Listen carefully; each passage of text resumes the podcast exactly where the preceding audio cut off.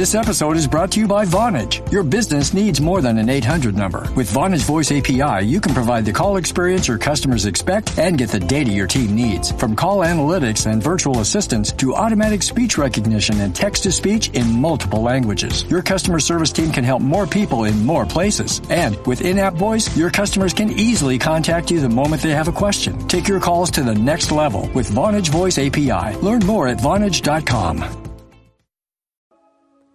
Hey guys, so I don't want to take too much time, but I wanted to pop in before the episode starts and really emphasize that this has been one of the f- most interesting projects I have worked on for Skincare Anarchy thus far, and I would love to keep this going and make it a series. So if you're somebody in the clean beauty space and you want to talk about this stuff, you want to expose um, questions that are never really addressed, then please reach out to me.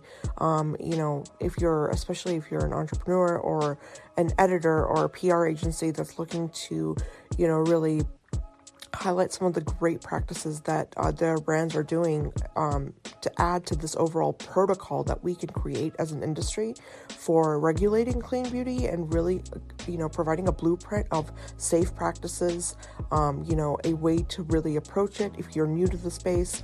That would be amazing. I would love to make this happen. I think this should be a multidisciplinary, um, you know, cross industry collaboration. So I'm very much open to that. Please reach out to me directly. Um, you can email me, ekta at skincareanarchypodcast.com. I know my name can be hard to spell sometimes, so it's E K T A at skincareanarchypodcast.com. So reach out to me and let me know. And also tune in for this episode. I think you're really going to love it. And let us know what you think in the comments. Leave lots of feedback. Thanks, guys, and thanks for tuning in. Is Ekta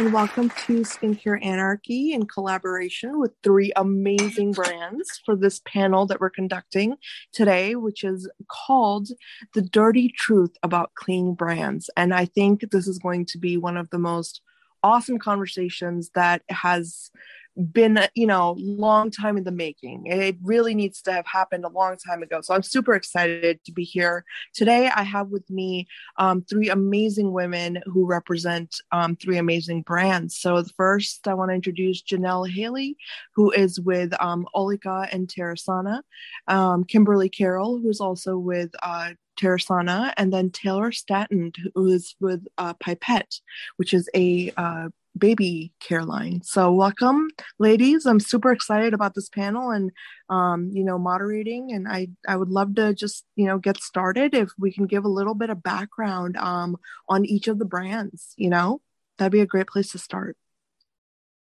Thank you for having us. Thank you. We're so excited to be here. yeah, it's my honor. I love that we're doing this, and I want to get started with Janelle. So, Janelle, maybe you could give us a little bit of background on yourself and um, your role with Olika and stuff. Yeah, absolutely. Um, so I am the marketing lead at Olika. I handle marketing and innovation, and I'm super excited to be here to talk to you about this incredible brand. Olika is a clean wellness brand, and we're really reimagining personal hygiene and everyday essentials by focusing on design. Um, so we really take a lot of effort to make sure that our products are not only functional, but they have beautiful forms and they're ergonomic, they're inspired by nature, and they also have incredible experiences that are clean um, from our essential oil fragrances to our beautiful hydrating flower um, uh, formulas. We just really want to make sure that we're offering moments of delight and joy to everyday essentials. I love that. I really love that. Thank you. Yeah, no, that's and also um everyone listening, Olika makes the best hand sanitizer. Like the packaging is phenomenal. It's my favorite. I can't live without them. So thank you. um, thank you for uh for that. Um next I'm going to ask uh uh Kim, Kimberly, if you could give us a little bit of background about yourself. Sure. So uh, I'm in charge of e-commerce, um, and for Terasana, it's been a really interesting adventure. So Terasana is a it is a clean clinical wellness brand, and we've launched one product. There are more fun things to come, but it's really about being clean, not only in terms of the ingredients that are in the bottle, but the whole process all the way back to um, like the source ingredients. So being clean from how it's created, water use, land use, um, you know, all the way through um, what ends up in the bottle. And the formulas are fermentation based, which is also some incredibly cool science. It's this beautiful blend of um, smart science and clean ingredients. And in the clinical wellness space, there just aren't a lot of players yet. So we're having um, we have a lot of fun things in store. That's so exciting. And you know, I'm all about the science. So I love that. I, I know. Really love that. and also, guys, the one product that she mentioned is phenomenal. So it's not just that it's one product, it's a very very beautiful uh, serum. So I, I, really, really, you know, I've been enjoying it a lot. So thank you, Kimberly, for thank that beautiful uh, introduction. And um, last but not least, Taylor Staton, I would love for you to tell us about Pipette and your role in the company. Absolutely. So I head up brand marketing over at Pipette. When we say Present Hip is the name for it. And we launched in um, right around Labor Day in 2019, really focusing in the baby care and mom care space and saw great success using our clean formulas with a minimalistic approach um, and really expanding into the family categories this year. So taking everything from building formulas that baby skin will go ahead and recognize and really carrying that all the way through for the entire family. I love that. And I think that's so such an awesome point that like if it works for babies and if it works on newborn skin then you know it's products that you can really trust so i love that that's that's really great um i want to actually get started with this panel and um ask all of us to kind of start off by talking about the idea of clean beauty and what it really means to all of us in terms of not only the brands but even on a personal level right? So i would love to like just kind of you know whoever wants to go first like just kind of what do you think about it? You know when you hear clean beauty like what comes to your mind and what are things that you are thinking about from a business standpoint and from like the brand standpoint? Um you know maybe taylor you can you can get us started absolutely um, with clean beauty, I really think it's something where it's looking at holistically. You're not just looking at, oh, is this made with clean formulas? But what what are they doing sustainability? What are they doing for positive impact and taking it beyond that? Are they going ahead and doing clinical testing? So it's not just a one-off as far as you know, focusing on we only use one clean ingredient, but really looking at it holistically, even all the way down to the supply chain level, as far as are these ingredients being sourced sustainably? Is there like positive impacts? Because I think that for us, and I don't want to speak out of context, but I think for Kimberly and Janelle, both with their brands, that's something that we share in common as far as looking at it big picture and not just siloing the ingredients as a one off. Yeah, I love that. And I, I completely resonate with that. And I, you know, I want to follow up. Janelle, what do you what comes to your mind with like just the phrase clean beauty? Absolutely. Um, and it's a tricky phrase, right? There's yeah. different definitions and meanings. And so um, I think there's really three things that come to mind safety, transparency, and effectiveness. Um, so, safety is really about creating products that are good for skin, good for people, but also good for the planet. Um, as you're purchasing these products, you're actually not making a trade off between something you need for you and something that's good for the planet. I think that's really important. It's not just about the impact we use, but it's really about empowering people to have products that are really good for you. Um, I think it's super, super important to be transparent about everything you're doing, particularly because there is no definition for what clean really means. It's about doing, um, putting your ingredients list online, um, even the fragrance ingredients ingredients list online, really showing as much as you can what's happening um, throughout your production life cycle that Taylor was talking about.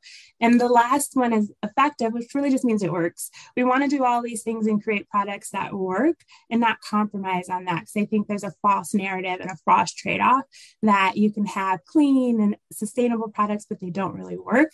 Um, and I think all of our brands are all about the science and making sure that we we have really amazing products. Yeah, and you know what that makes me think of is almost like the, the if I were to sum up one in one word what you everything you said, I would say optimization. Mm-hmm. because that's really what it is right like i mean it's i completely understand what you're saying um and before i don't want to start ranting yet but like i want to ask uh obviously kimberly i want you to really chime in here and tell us your perspective of just you know the word and the phrase and what it means to you absolutely so i'm going to say yes and to the to um, what has already been said. I 100% agree with that. The, the and in this case i think it's becoming an advocate even when the customer doesn't know they need an advocate. Um, that as you as you get immersed in the space you learn so much. Um, and you know like just because it's natural doesn't mean it's good for you right? Poison ivy for example. It's natural. I wouldn't want to rub it all over my body so but there's so that all comes down to education and making education accessible and um, putting it in context because context is everything. Um, and like sharing the journey with the consumer, right? That um, being clean and being good for the environment um, and, and good for the planet as a whole, it's a it's a journey, it's progress, not perfection. And so sort of being honest about that and just really being an advocate for understanding um, and bringing people along with you.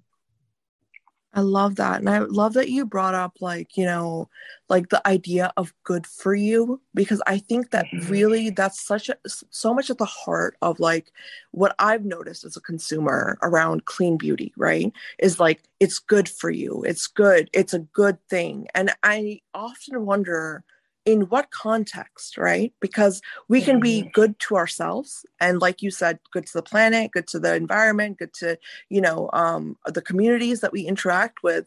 But that definition, you know, like I, I just want to like start this panel off by my opinion, which is that I think clean beauty is less of like a like specific category and more of an umbrella term and i think that's where like the you know um the conversation really kind of gets interesting because you have all these other words that come in i think you know janelle you mentioned mm-hmm. sustainability and i would love to like kind of talk about that aspect of clean beauty is the sustainable um you know component where we are now looking for brands that are claiming to be clean brands but they are also you know really focused on sustainability so i'd love for um, you guys to you know just whoever wants to chime in on that and and talk about the sustainable aspect and how it really fits into creating a clean brand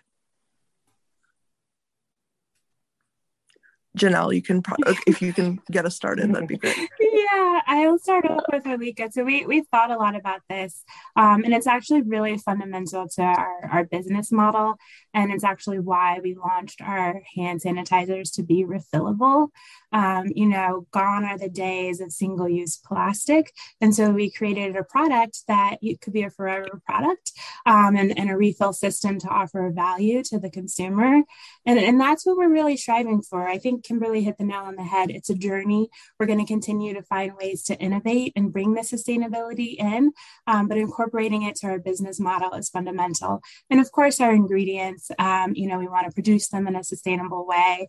Um, you know, we're looking at our impact on the workers and, and people that we work with, et cetera. Um, but for us, it's really, really about deeply embedding it in our business model to ensure, you know, we're doing everything we can for the planet that's a really I, I, think you brought up a really good point it's about the workers and i want to uh, come back to that point actually but i want to ask um, uh, you know i guess taylor next uh, if you can comment a little bit on on the idea of sustainability in, in the clean beauty world. Absolutely i think it's definitely very key and they need to go hand in hand um, having that positive impact to it because if you're going ahead and a formula might be clean but the to get there the supply chain to produce that is not then it's almost falling on deaf ears what's what's actually happening behind the scenes and being transparent, as Janelle touched on earlier. So for mm-hmm. us, really, when you start looking at the ingredients, how are they being sourced? How are they being produced? Because there are a number of natural ingredients out there that are very scarce. There's a finite amount of them. And with that being said, they might not only be finite, but the amount of resources it takes to go ahead and produce that specific plant. And with that plant, too, what people don't realize is we're not using the entire plant. We might only be using the root, is what happens within the natural space. And so then there's a lot of waste that's coming from that, and it's not very sustainable at all from the resource element or even the outward process that's coming from that. So for us, it's really going ahead and using our biotechnology that we have to go ahead and produce, you know, a ingredient that is not going to go ahead and be using an abundance of resources that are potentially scarce and also taking that a step further when looking at packaging and something for Pipette has always been, you know, PCR, trying to go ahead and use post consumer recyclable material within our product. So we're not just leaving it up to the consumer to be responsible as far as recycling, but taking that matter too and going ahead and putting it mm-hmm. back into the product. So we're really giving plastic a second or third life. So it's not just going ahead and ending up in the ocean in a landfill. We're really trying to look at things holistically. I love that. Yeah, I love that. And I think that's a very, uh, very interesting point because, you know, the other day I was talking to the founder of this new e commerce website that's kind of like a Sephora online, right? Mm-hmm. And it's, they're doing a really good job. And I brought up the idea of like, you know, well, are you eventually going to get to the point? Because I know a lot of brands are leaning towards this idea of refillable um, products, right? Like instead of buying the whole product mm-hmm. again, you can have refills and um, et cetera, et cetera. And I was discussing this with her and she was like, yeah but it's it's a slippery slope you know because it you, you have to really think about is the consumer going to want to invest in that? So I, I think that as a, as businesses like move towards this exactly what you said taylor like i think it's really something i'm interested in as a consumer to see how people are going to react to this whole idea of you know let's keep on you know using what we're using to begin with instead of creating more waste you know Exactly. You, you bring up a really interesting point about the consumer, right? Is like, would they be willing to pay for it? And what we're seeing in the data is that there's really two things that are happening. One is that they're living their values through their wallet, right? So they're going to yeah. put their dollars where it matters to them in their personal value system.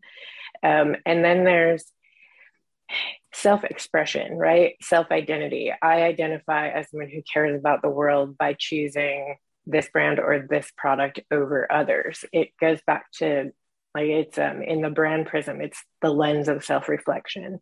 And those two things are happening in our market at the same time. And so being a company that does good and to be good um, really is meeting those, it's the right time and the right place for what's happening in the consumer movement.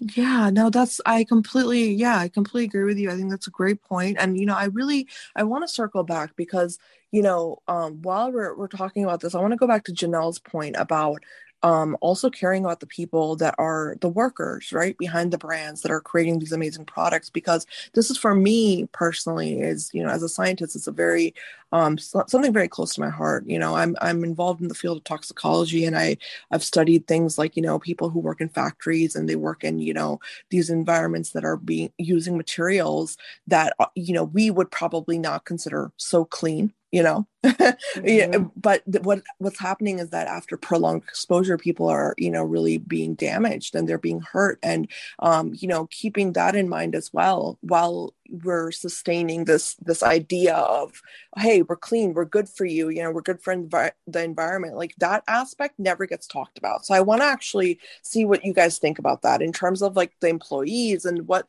you know what really goes behind each of your brands when it comes to formulations and who works on them like in terms of formulating i'm happy to go ahead and hop on that one yeah. Um, for us at Pipette, uh, one of the things we're really proud about is we actually do all of our formulas in house. So we have an amazing team um, and moms on the team. So they're very passionate about the products that we go ahead and put out as they're using them not only on themselves, but their little ones. And so for them, it's really going ahead and making sure that we are kind of abiding by the EWG standard. So using to that point that you touched on there, Ekta, is those non-toxic ingredients. So it's thinking of it really, this is going to be going on a baby. This is something that needs to be safe. And so with that is in our lab spaces is using only the necessary ingredients and ingredients that are not only safe, but that clean and sustainable element really is the holistic approach we try to take with that. I love that. I really love that. And Janelle, I want you to really comment on this because you're the one who brought it up. So I would love to hear your take on this as well. Yeah, absolutely. Um, you know, I think a lot of it, you know, to Taylor's point, is, is very similar for Olika as well. It's really about how we're processing ingredients. Um, again, not just for the safety of consumers, but for the safety of workers. Um, the way we process our water is a perfect example. Um, we use a reverse osmosis system. Um, and by doing that, we're producing less hazardous wastewater because we're not requiring all of the chemicals um, that needs to go into the water in order order to process it. And you think about that, those chemicals are, yeah, they're really bad for our products, but they're also really bad for the people who are working with the products. So we hold ourselves to a really high standard in our manufacturing and in our supply chain, because um, there can be really unintended consequences of using some of these hazardous chemicals, to your point, with the workers. And that's just one example of, of the things we do. Of course, we're, we're looking at that all the way from farming all the way to like it landing, you know, at the consumer's doorstep. But we take yeah. extra special attention to make sure every step of the way we're making choices that are beneficial for everybody. Yeah, and especially in this like, you know, COVID or I guess post-COVID now environment. I don't think we're post anything yet, but you know, in the, in this environment, especially that's very, very much a, you know, a, a hallmark point that you've made here is that really caring about every step because, you know, mm-hmm. it, these materials that we're discussing, even if it's something like cardboard, you know, one mm-hmm. thing I do know for a fact from the literature out there, the publications, is that everything eventually goes into nanoparticle form. Okay. And so we have to, mm-hmm. as consumers, be mindful of that. And so when we're shopping and, and, and looking for brands that are truly clean, it's important to have founders who can make you know um, claims and, and and talk about it like what janelle what you just explained because this is something that shows that you've really thought this out you know you've really considered all of these aspects uh, kimberly i'd love for you to um, chime in on this if you have any uh, thoughts yeah. And, yeah I have I have an and there's an interesting ad for Terasana. So similar to Pipette, Terasana owns its own ingredient um, stack. So we know where those things are coming from. It's the scientists are our scientists. The ingredients are coming from our teams. Um, but what I found was really interesting is so we use fermented sugarcane um, as the source of um, the primary ingredient, and they actually moved the fermentation facility um, onto the same land that the sugarcane is growing. So we're not loading sugarcane, trucking it to a different location, and then making the magic happen. Like it's all happening right there. And even that small move, which seems small, has a big impact, right? Because think about all of all of the stuff we're not doing. We're not yeah. transporting. You're preserving um, an ecosystem, like a business ecosystem. Yeah. We really are. There was this there was this article in ProPublica about like how ugly um, sugar cane manufacturing is at large. And when I saw that, I was just like, it hit my heart in such a hard way. And it was specifically talking about Florida. Um, and so when I first was joining the team, I was asking all of these questions, you know, that my whole advocate, advocate for others who may not know they need an advocate, because I had never heard this before. Um, and I was really impressed with how they really flattened the system and looked for any place to optimize um, the footprint that was being made um, through the manufacturing and then owning and optimizing every step. And that is a really, it's a different kind of ownership and accountability from a from a company level than I'd ever seen before.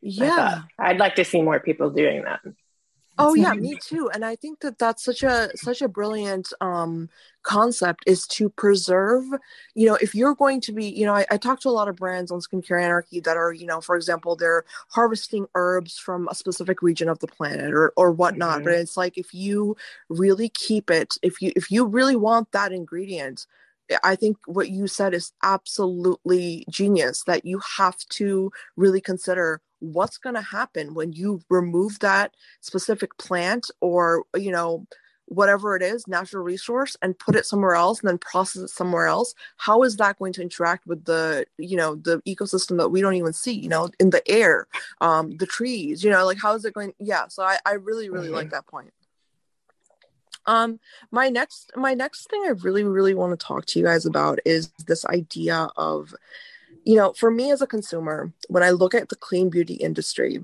i often think that it's a bunch of people that you know there's a lot of really great brands like yours and then there's a lot of brands who are really um they're i think learning you know they're learning and they're trying to explore this idea and they're trying their best to do this right. But i feel as a consumer and just somebody that's you know third party looking in and correct me if i'm wrong that the information is not available as to how to do this in the most um, thorough manner right? How to create the most thorough clean beauty brand.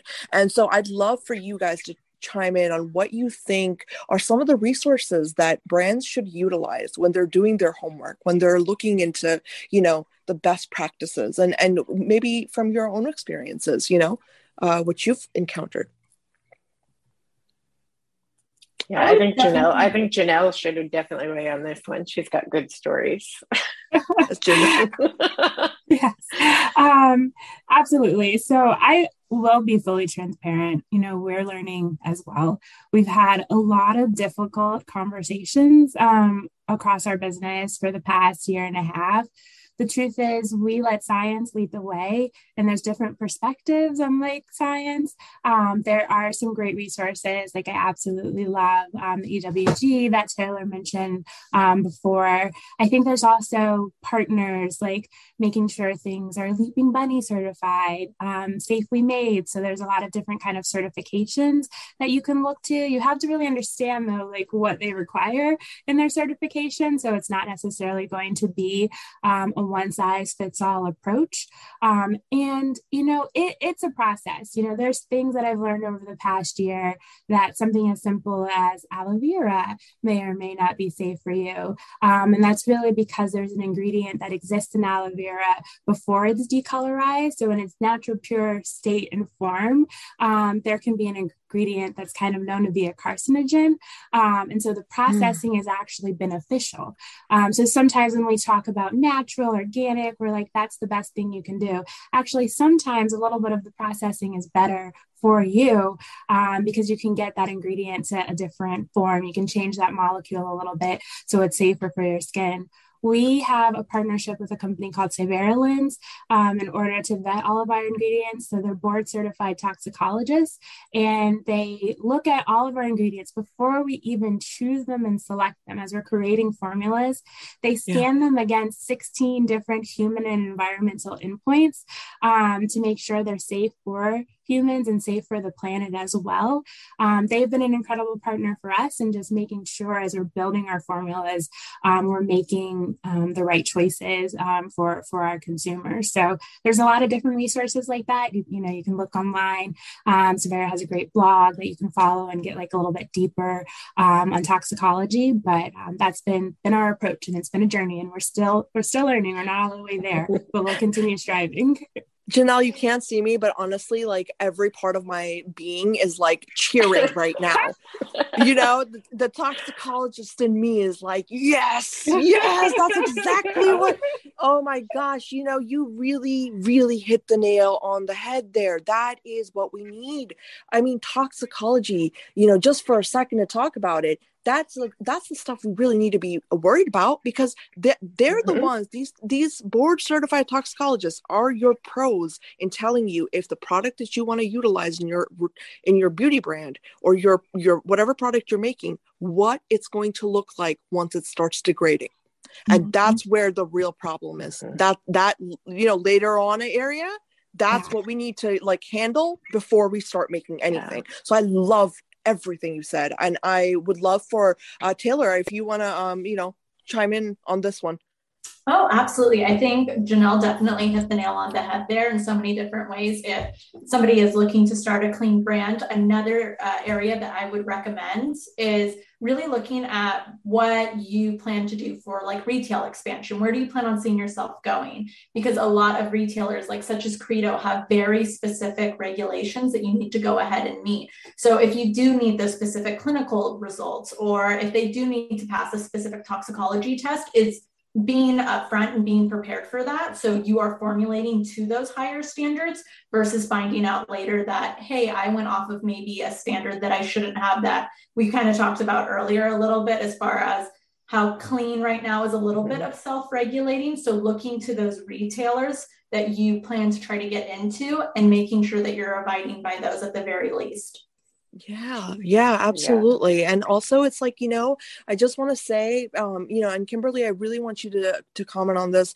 And I and before you do, I want to say that like I think one of the biggest uh, white spaces that I've noticed in this air, this whole conversation in general is that people don't um they don't know where to turn in terms of like making sure that even though you're calling yourself a clean beauty brand there's a lot of um, scientific testing that's going to have to go into your products regardless. You know clean beauty again and i'm going to eventually transition this into like some other you know buzzwords that we love using in this industry but like you know clean beauty doesn't mean that you don't need clinical trials or you don't need toxicologists on your team or that you don't need you know these experts. It, it that definitely needs to be cleared up i think for a lot of like smaller brands that don't understand this the way that you guys are explaining it. But um yeah that's my little rant but yeah kimberly i really mm-hmm. want you to chime in on this uh this topic.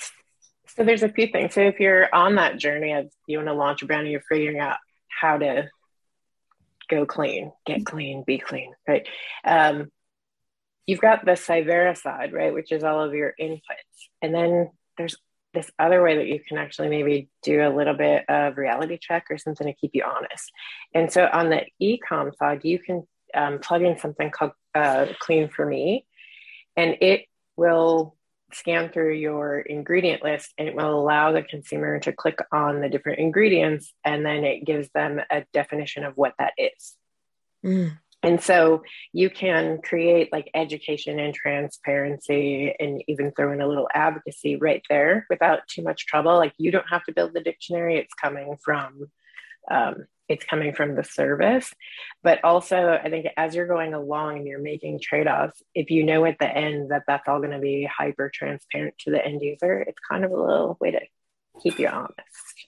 Yeah, and I love you know how sometimes you can lose your way. You can lose your way. you can lose your way it's easy to lose your way you know there's a lot of information and, and i think that especially with this whole idea of you know you know how they say there's the uk standards for clean and then there's the us mm-hmm. standards and there's these long lists of things and it's like you know what why don't you just put everything in one freaking place and let's you know let's let's really think about it from a yeah. an overall thing you know standpoint of okay if i'm a if i'm a new entrepreneur i want to make the best possible product out there that i can make and follow all these guidelines i should have one resource i can go to and i think that's a that's something that we really need to like push in this in this industry. If we're going to make clean beauty which it is a huge category of beauty and it's a huge you know like there's a lot of mar- you know market potential there. There's a lot of money being fueled into this area. Um, we need to at least i think invest in those kind of databases and those resources that you're you're referring to kimberly. It just it seems to me that like the moral imperative is that we clean should be the baseline. It should be the default. Like it shouldn't be that that clean beauty is this rogue outlier that the rest of the world is quickly adopting. It it should be the default.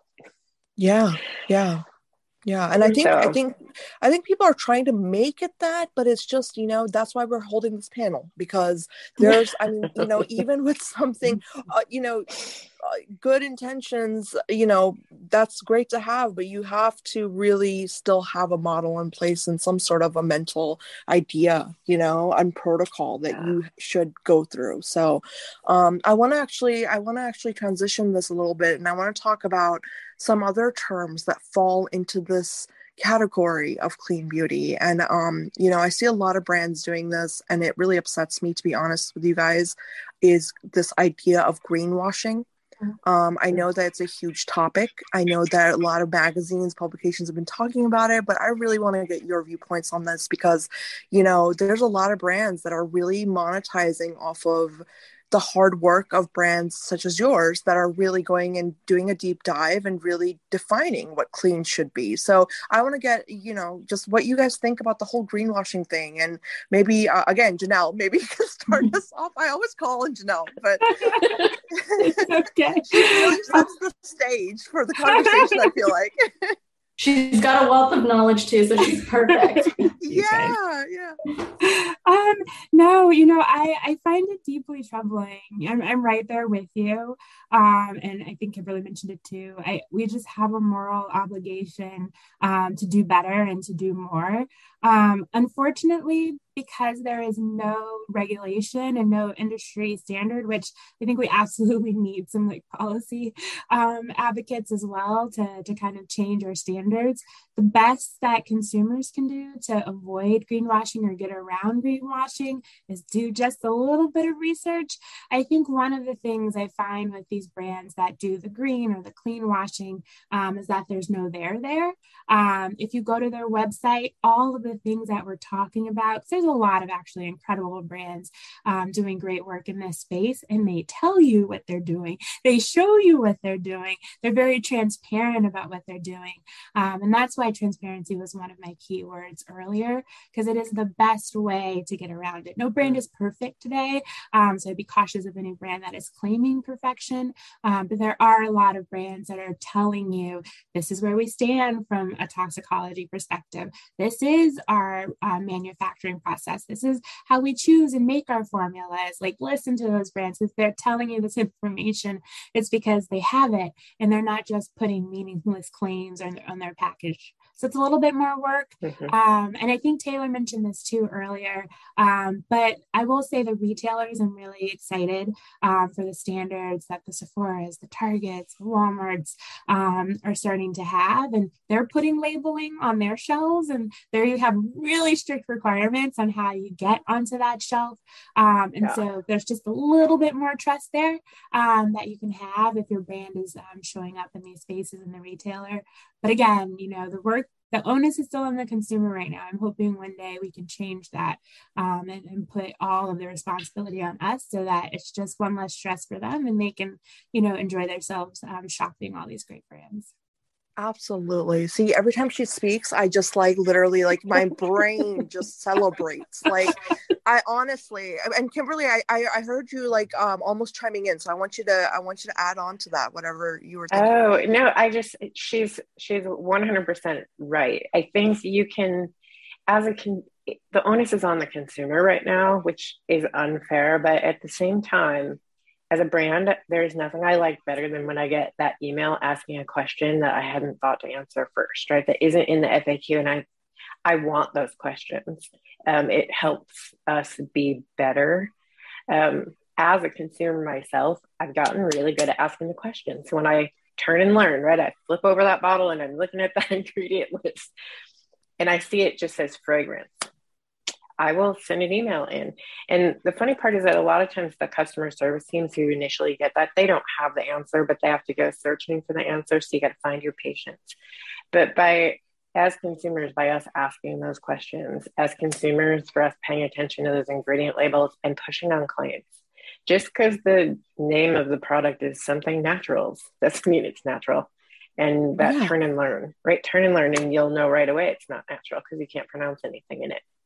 Yeah, yeah. And also um redefining what you mean by natural too, right? I mean, that's yeah. a whole different rabbit hole to go down because natural, yeah, there's a lot of compounds, that are, especially when it comes to organic chemistry. I, I don't know why no one ever wants to talk about organic chemistry. Probably because it's a nightmare to take it. I remember, you know, flashbacks. I'm, I'm guessing, yeah, college PTSD. Yeah oh my gosh don't even get me started. But you know I, did surprisingly you know pretty well for that you know i give myself credit. But i will say you know organic chemists i think do not get enough credit and the the whole area doesn't because the words have such meaning in them because it's one of the only disciplines I believe of science that names things for exactly what they look like on a molecular level. So if you have a benzene compound, that means the benzene word's going to be in the word you know what i mean so it's like the the really organic chemistry is something i think the consumer needs to like embrace because it's going to make you better understand the structure of the ingredients that we're talking about and what the difference between something that's synthesized in the lab versus what you mentioned, uh, Kimberly, natural, naturally occurring, because there is a difference. You know, right now, I think um, the most recent Nobel Prize uh, in chemistry was was given to two amazing scientists who were able to finally, you know, separate uh, you know, mm-hmm. because everything exists in like mirror forms, like molecules exist in equal quantities in mirror forms on, on a chemistry level, and they were able to find a way to like separate that. And I, you know, it just random tangent but what i'm saying is that it, it is important to understand the chemistry it is important to understand how scientists come up with the names of what we do consider as still natural and you know so to not be afraid of that, right? If you see a long organic chemistry word and to not immediately think, oh, this is not natural. Yes, it is. You just need to understand what it means, you know? Yeah. Yeah. Yeah, I think um, as a brand, as a brand, you have you have to assume, like you cannot assume that your consumer is dumb, right? Yeah. Or that they're disinterested or dispassionate, and find a way to bridge that gap of like, what does that ingredient mean? Um, and as a consumer, you have to hold those brands accountable for giving them your wallet um, and giving them your love and say, like, what is in here? How is this made? Where is it sourced?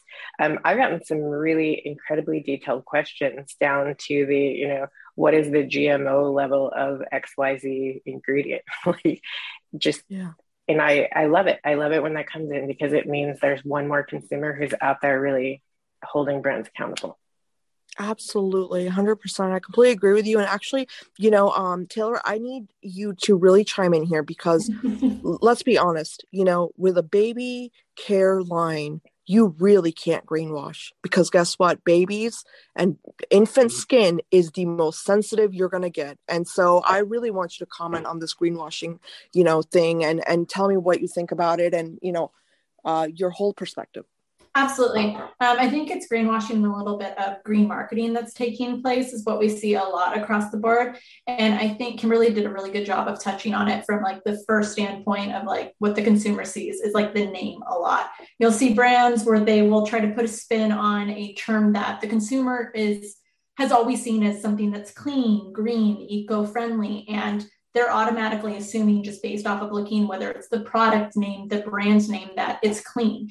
And I think one easy way to just go ahead and on the consumer side do a quick fact check is looking at the certifications on that specific, you know, with that brand, with that specific product. Are they EWG verified? Is it vegan and cruelty free certified?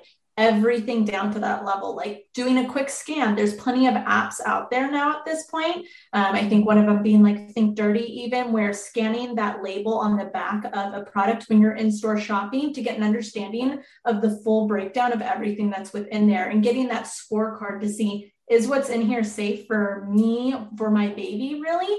Just because with baby skin being so sensitive, it's new. It's new to the world. They, you know, their body goes ahead and loses water more quickly than an adult. So it's also going to be very similar with the ingredients that are being put on their skin um, as far as the way it's going to affect them. So, really getting an understanding of what's that difference between natural, what's that difference between clean, and being able to make a purchase based off of the knowledge that you can easily go ahead and grab from these certifications. I think certifications are very important. It allows the consumer to go ahead and know that there's a third party that's looked in this, and it's not just up to the brand to go ahead and do their own validation, knowing that, as we already touched on here, clean for a lot of people, knowing that there's no one specific regulatory, like across the board, is those certifications help go ahead and clear up, I think, a little bit of the thoughts that are going through mom's head is, is this safe? What can I go ahead and use? Which is the best product to go ahead and grab? Yeah, no, absolutely. And you know, I think one thing I really wanted to actually um I was very excited um for for you to be in this panel because I really think that Pipette should come out with a list of the ingredients because like literally I know from like just my pediatric, you know, rotations and and just working with pediatric patients is like, you know, you cannot BS what reacts with a little baby's skin. You can't you, you know you can't fake it you can't pretend that it's you know what it is so i it would be really cool to have this like you know almost like pediatrician verified, you know, and like, you know, obviously like a, a, list of things for people who have, for example, really sensitive skin. And I think that's really important from a science perspective because everybody right now is talking about the microbiome. And ah. one thing I really wanted to talk to you specifically about, Taylor, was the microbiome because babies are really what we need to be studying when it comes to microbiome, the skin's microbiome development. That's where it all begins. You know what I mean? Absolutely. I'm glad you touched on even the pediatrician tested and dermatologist tested, because that's something that we look at when going ahead and producing any new product, any products we have on the market, is making sure that it's got both those validations there along with the clinical testing. That's huge. Um, but getting onto the topic of the microbiome um, and kind of also touching point on what Kimberly brought up earlier about squalane is really getting an understanding of baby skin from the birthing process all the way up to that one year old mark. And when babies are born, they're born with this white coating on their body, which is known as the Vernix. And it's really the introductory of like baby's first natural moisturizer. It's what's protecting their skin. And this white coating historically for like many years was being wiped off baby's skin right after birth. Baby was being handed over to mom and they were wiping that down. And over time, we've learned that this really does act as a barrier, a protective barrier for the skin. And so now it's being encouraged to go ahead and rub it in. And the way it's able to act as a protective barrier for their skin is the most abundant lipid within the vernix is squalane. And squalene essentially goes ahead and it is a molecule that's within that goes ahead and acts as like a super moisturizer. It protects the skin, it keeps it supple, um, and babies have an abundance of it. And as you get older, it slowly starts to deplete. So when formulating our products, we really wanted to keep that in mind and make sure the ingredients we were putting into our products is something that baby skin would baby skin would readily recognize. So formulated our products with squalene that is derived from sugarcane um, was a big thing for us. Mm. Uh, that's very interesting and, it's interesting that you were able to derive it see again plants like you know they just everything's there in nature you just have to you have to look but you know one thing i just wanted to add and i think it's so interesting that you discussed the science of uh, of that coating because when again going back to the microbiome i think you know i saw a post the other day you guys and it really the scientist in me just was like so irritated that i ended up messaging the executive editor of that publication being like listen you know this is just not right and it's not your fault but you know all that. But anyway my point is the microbiome develops it's not something that just automatically exists. And so everything taylor said about that that squalene and those lipids that are there they're feeding the few bacteria. So when you, a baby is birthed through the vaginal canal the the flora that's in the mom's vaginal canal is the first quote unquote microbiome that the baby's skin is exposed to. So that is the mm. starting place. And then be, using this you know this coating that's on the baby that's almost like a nutrient source for these bacteria so that they can populate in a you know what i mean? In a, in a better way and really form the microbiome of the skin. So understanding just that even you know as a general consumer it's going to really make you rethink when you invest in products that are claiming to be hey we're microbiome uh, baseline. Mm-hmm well what do you mean? You know what i mean? Like i, I really get very confused. So I, I think that that's such a brilliant uh, point that you brought up. And i'd love uh, janelle and, and kimberly if you guys want to comment about anything about the microbiome that you find to be interesting or um, you know anything. Yeah, well, um, it's a topic we talk about a lot um, on our brand, the microbiome. Um, and really, for us, um, how do we protect your hand microbiome? Because we know your skin's like one of the biggest microbiome um, ecosystems that you have.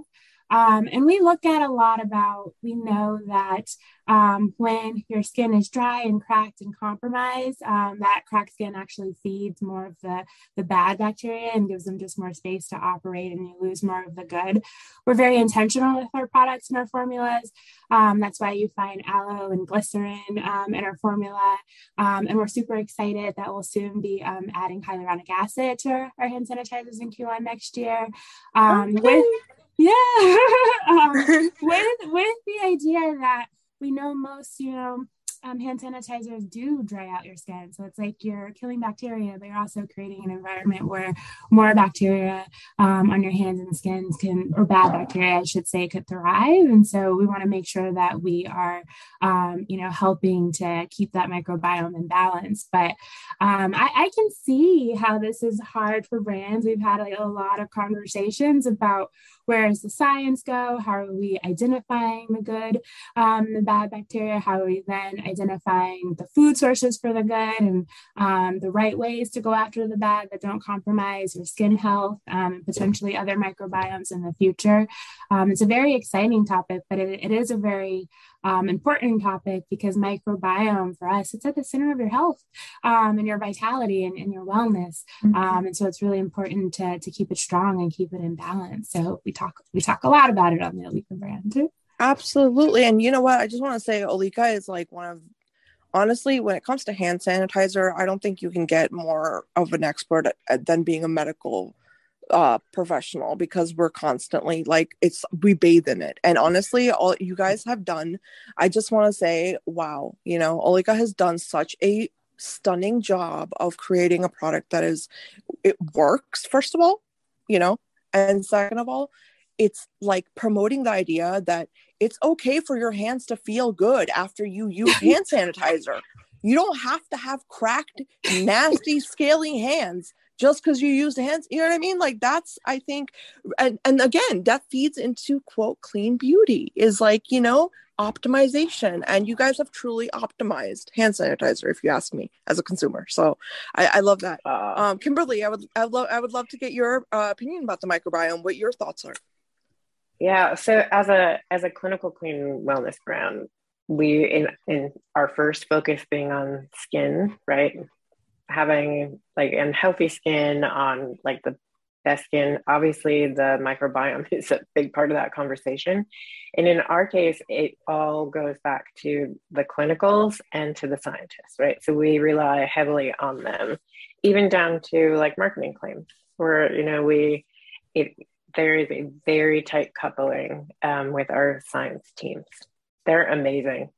We talk about like you can fall down a rabbit hole of conversation. Um, so I'm I'm trying to figure out how to articulate it exactly, but as a brand, it is really important, like for us in for in this launch in particular, that we're really leaning into that science. We're really letting the um, trials, the clinical data, tell us what is and what isn't um, as opposed to making it up as we go along, which maybe is what you're referring to with some of the random graphics you will see on the interwebs. Yes, yes. And you know, that staying true to that science is something that I think, you know, you've brought this up multiple times in this conversation, Kimberly, and I am so thankful that you've done that because this is something I think everyone listening, whether you're a consumer, entrepreneur, uh, enthusiast, I don't know, geek, uh, you know, you need to understand that science cannot be substituted. You know, clean beauty and green beauty and sustainability, all of these words do not exclude science. And it's exactly what Kimberly said. Like, you have to, like, uh, you have to have a science forward approach to make sure that you're doing it right and that you're really putting the right stuff out there. And, you know, again, Kim, going back to your, you had mentioned education for the consumer. You know what I mean? Yeah. Uh, very early in the conversation. And that's, it all ties in. You know, if you're as a brand, I think if you do it right, and like you said, you consult the scientists and stuff, the education aspect comes naturally. Mm-hmm. You know, it, it's easier. It does. I mean, I think if you think about even marketing can use that information, right? Because every brand and marketing team has a conversation about the content calendar and about what are we going to talk about and how are we going to get people interested. And there's so much rich stuff to work with there that um, serves both masters right? Of getting the brand out there but also educating and empowering the consumer. And so there's just a lot of untapped potential in the science yeah absolutely from one, and- from one nerd from one nerd to another Oh, yes. Those are the best conversations, by the way. We're all fellow nerds. I love it. um, you know, one one question I do have for all of you, though, I, I'm not gonna lie. You know, I al- always wonder, you know, what are some of the barriers that you guys face when it comes to really translating in a, you know, I guess layman terms, and really educating your consumers on that science and on these best practices that you're, you know, that we've all discussed here. You know, like what what are some of those uh, hurdles that as a brand you go through when it comes to that, getting that knowledge out there? And Taylor, maybe you can get us started because this time I'm not gonna I'm not gonna put Janelle on the spot. Absolutely. I think you definitely hit the nail on the head there as far as trying to put something in layman's terms because I think even um, Kimberly was really touching on it right here is knowing that science and you know sometimes the product development team they have an abundance of knowledge. And I think because they have that abundance of knowledge sometimes there's that thought that the consumer has this abundance of knowledge. And so really as the marketing team it's our responsibility to go ahead and have those sit down like roundtable conversations with them where we're able to learn health of knowledge from them. And it's like you know rapid spitfire for questions finding out this and from there, sitting down and trying to digest how do we tell this story to like mom? How do we tell this story to somebody that's looking to make cleaner choices?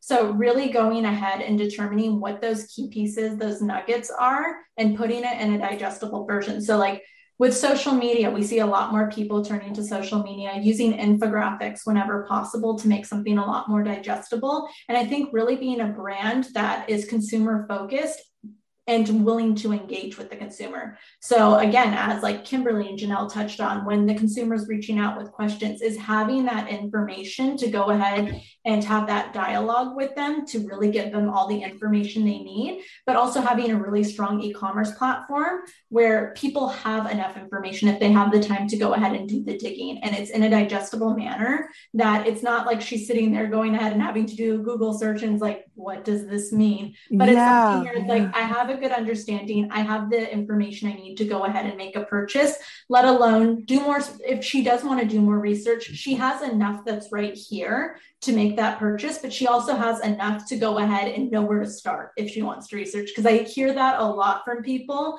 um, from attending some of these mom shows where it's like, I don't even know where to start, is what happens. So being mm-hmm. that resource, being that advocate for them. I love that. And Janelle, I want you to I want you to add to that and um, share your view and any hurdles that you've seen, especially with you know a company that's so based in this idea of you know hygiene and and especially with you know COVID and the way it's been and the culture around that. So I'd love for you to comment. Right. Um, and I'll start off saying I, I 100% agree with everything Taylor said. I, I, think how do you distill this down to consumers um, in a digestible, crispy, engaging way? We know everybody has an attention span that's like six seconds. Um, so how do you like get these core messages out there is really hard. Um, but I touched on this earlier. I think equally as hard is how do we educate ourselves? Um, I go back to the process that we had with SciveraLENS, um, and part of it is um, putting in your own requirements and list, right? So we created our own do not use list, but we were like, where do we go? We have 16 states. We have the European standards. Um, we have retail standards. So we probably have 65 lists in there that we're screening um, our ingredients against, um, which sounds very thorough, um, but it's also very confusing. Like, do we need 66? Are we missing like a couple that we should have in there? Um, and then there's varying opinions on what is safe when we were looking at formulating some of our, our products, you know, sometimes there's byproducts of working with natural ingredients that creates harmful ingredients. And so we were looking at them um, and sometimes those byproducts can be in like the parts per million. And so we are putting yes. standards around that. Is it 100 parts per million? Is it 50? Is it more? Like what really defines what is safe and dangerous?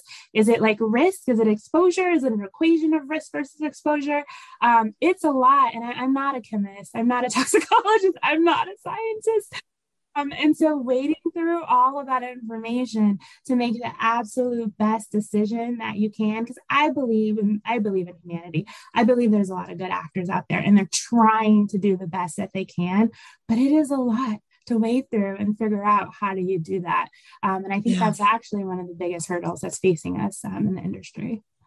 Yeah, that's and I love I love everything that you said, and I think that is brilliant that you brought up uh, the term parts per million because you know I'm so happy to, as like you know just a science geek to see that we're starting to have these terms come out in the marketing world of beauty and like people you know are acknowledging things like you know uh, daltons and kilodaltons and like what is able to cross the skin barrier and those kind of words. I mean you used to hear that stuff in like general physics courses and stuff. You know what i mean? It was never in the it, never in the public eye. So I, I think you've made such a great point there is that you know really um i think sometimes you just have to throw words at people and be like, if I do this often enough, you're eventually going to understand what I mean. Mm-hmm. So I, I, really like that you brought that up. Um, and, you know, and I, Kimberly, I, of course, I would love for you to comment. You've been, the, I think, the most science um, forward person in this whole panel so far, and I, uh, I, I love every time you comment on the science. Well, I'm I'm gonna come at it and I'm surprised you. So I'm going to come at it with a slightly different angle about the challenge. And this is about like how you bring that education to the consumer to meet them where they are. So each product has a different focus. It has a different primary customer. And those customers want those messages in very different ways.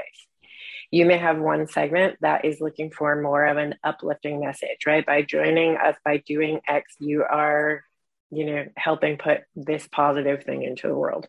You have others that are more of a prevention mindset. This versus this. Um, you're preventing future harm. You're preventing future decay of the earth, whatever that is. And then you have others that are more like, um, let's say, like value system oriented.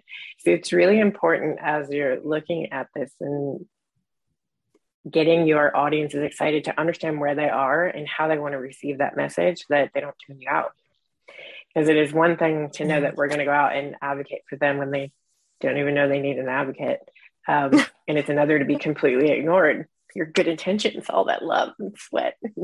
I know put into it. the heartache.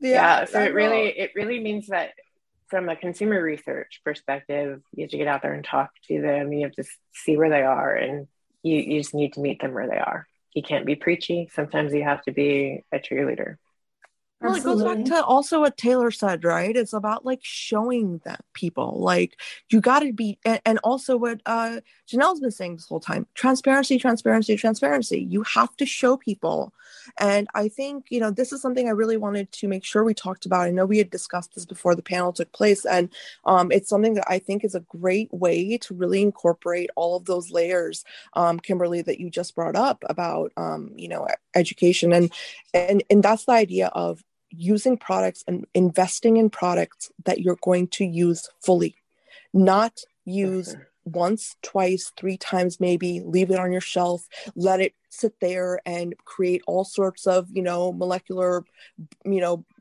uh, byproducts and degraded you know metabolites and stuff. So so that's that that's a question and that's a topic i want all three of you to really chime in on because you know what in your opinion can we do or what makes you know consumers want to come back and not just come back but like you know really use the products they invest in.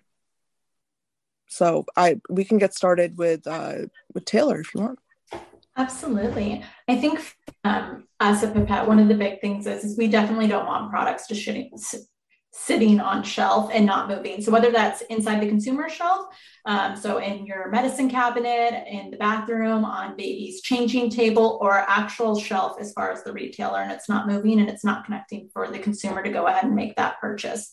So a big thing for us was going ahead and making sure that it was creating those essential items those items that we know people are going to go ahead and it's an everyday use item and also items that have multi-purpose use to them. So multi-purpose use for baby mom you know the whole entire family and products that can be used for baby mom and the whole entire family. So it's not just for one specific person but something that could go ahead and be used across the entire family. So one product we have in particular that's really been phenomenal at that is our baby balm. And while it does have the name baby in the title, it's definitely one of those things that we hear everybody going ahead and using. This is perfect for going ahead and helping out with my child's chapped lips, chapped nose, any area that's needing a little extra moisture. Now, from people that are going ahead that are older that are using it, you know, this is a really great foot mask. This is great for going ahead and adding as like a top layer to my face when I need a little extra moisture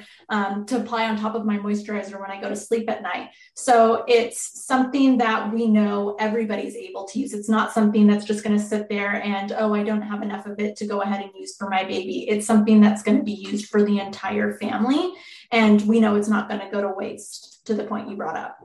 I love that. And, you know, I just want to, I, I really love what you said. And, you know, I'm not going to lie, I grew up watching my mom do this, and it was like, I never understood because I was, you know, stupid and a child and didn't get it. But like now I get it. She always used to use uh, baby lotion, like the baby, um, you know, just moisturizer. And she only used that and she used it for her hands and her feet and she swore by it she didn't go invest in these big you know what i mean adult companies she was all about the baby products and i was like why the heck is my mom buying baby products you know for her self-care so and it makes sense because oh, yeah. it's again you know and also i think what you said taylor i think that also would help so much for the entrepreneurs and the consumers because it adds simplicity you mm-hmm. know it adds this idea of simplicity to the conversation Absolutely. It's one of those things too where just being budget conscious, not everybody has the money to go ahead and buy a huge assortment. So having a very niche treatment product is not always within everybody's budget. So keeping that in mind and understanding how can we go ahead and try to make the most of one product, not only from thinking from when this product's used and the life cycle of it and when it ends up in the trash or potentially going to recycle, but really when it's in somebody's home. Don't have an abundance of products. It's sitting there by the time you know it's opened it ends up it becomes expired because they haven't been able to move through it quickly enough so to that point similar to your mother we've gotten plenty of reviews where people are reviewing many of our baby products where like i don't have children but this product is phenomenal i've been using this in my daily routine and it makes us really happy to hear that there are people out there that are taking the products that we have and using these hacks to go ahead and use like baby oil in a bath or shower to help moisturize skin even more and just give it that little extra suppleness. So it's really extending the life of those products so they're not just ending up in a landfill. I love that. I really love that. And you know, I want to I want to actually uh, shift to Olika and you know Janelle and Kimberly because let me tell you one thing that really impressed me off the bat about Olika's packaging was it tells you exactly the amount of like uh, uses that are contained in every single bottle of hand sanitizer. And I thought when I saw that, I mean, as little of a detail as that might seem to some people, that's huge because it tells you exactly what to expect. So I really want to talk to you guys about that and like what really led to you guys putting that right up there, you know, front and center, and also what you think about this entire topic that we've been discussing. Yeah. So Janelle, it's your turn. um, yeah, absolutely. Well, we were really choiceful about that, and it just really goes back to our um, carbon footprint impact. You know, um, the decisions we make, um, yes, we're refillable, but we also think about um, our SKU complexity. Um, we don't want to have like too many SKUs. That's why we don't have 30 different fragrances um, right now on our yeah. website. That was definitely a choice because that becomes excessive. And in that excessiveness, you're creating waste um, with a lot of products and a lot of SKUs that aren't selling as much. Um, but when you look at the size of our product, um, there's questions we get all the time about it's not as big, you know, as the other products that are on the shelf. And that was very choiceful um, because even though it is a forever bottle, we're still offering you a great value with a lot of uses. And in a lot of cases, it's 15 times more the uses um, that you have in those bigger bottles. So you know we, we think about that a lot at olika um, how do we offer that value in the experience? Because that's really what's going to bring consumers um, back to our brand. You you hit the nail on the head earlier um, with you know you don't have to have this trade-off with sanitizing your hands and having you know dry cracked skin. Um, you don't also don't have to have the trade-off of buying like huge packages. Um, you know and there's other ways that that we look at those trade-offs for sure but but that's what's core to us is just creating these really great holistic experiences um, that are clean and sustainable and, and bring consumers back to our brand. And I just, I love that. And I just want to add that I really think this is important to understand. And again, this is like kind of like a sciencey statistical way of looking at it. But um, Olika's hand sanitizers also come with a nice wonderful clip attached to them. And you can put that like i have on my keychain and you end up using it's like the amount of uses over time. So you have to consider that curve okay? So when you're comparing how much you use you know Olika's hand sanitizer versus the one that comes in a bottle and you can't really put it anywhere and you know that's something you have to consider because how many times are you using it and how accessible is it to you you know? So that's a huge huge factor. So yeah i just wanted to add that in there. Um but yeah uh kimberly if you want to could you add to that um anything I can. you're yeah. I can. So this time i'm going to come at you and i'm going to say science. So when you have when you have like a, a nice let's call it a simple set of ingredients and by simple i mean not, not overly complex and you're leaning on science that you can figure out um, through clinicals and testing what other uses your ingredients have, right? At different concentrations, at different mixes, um, maybe slightly differences in formulation, right? Say a cream versus an oil.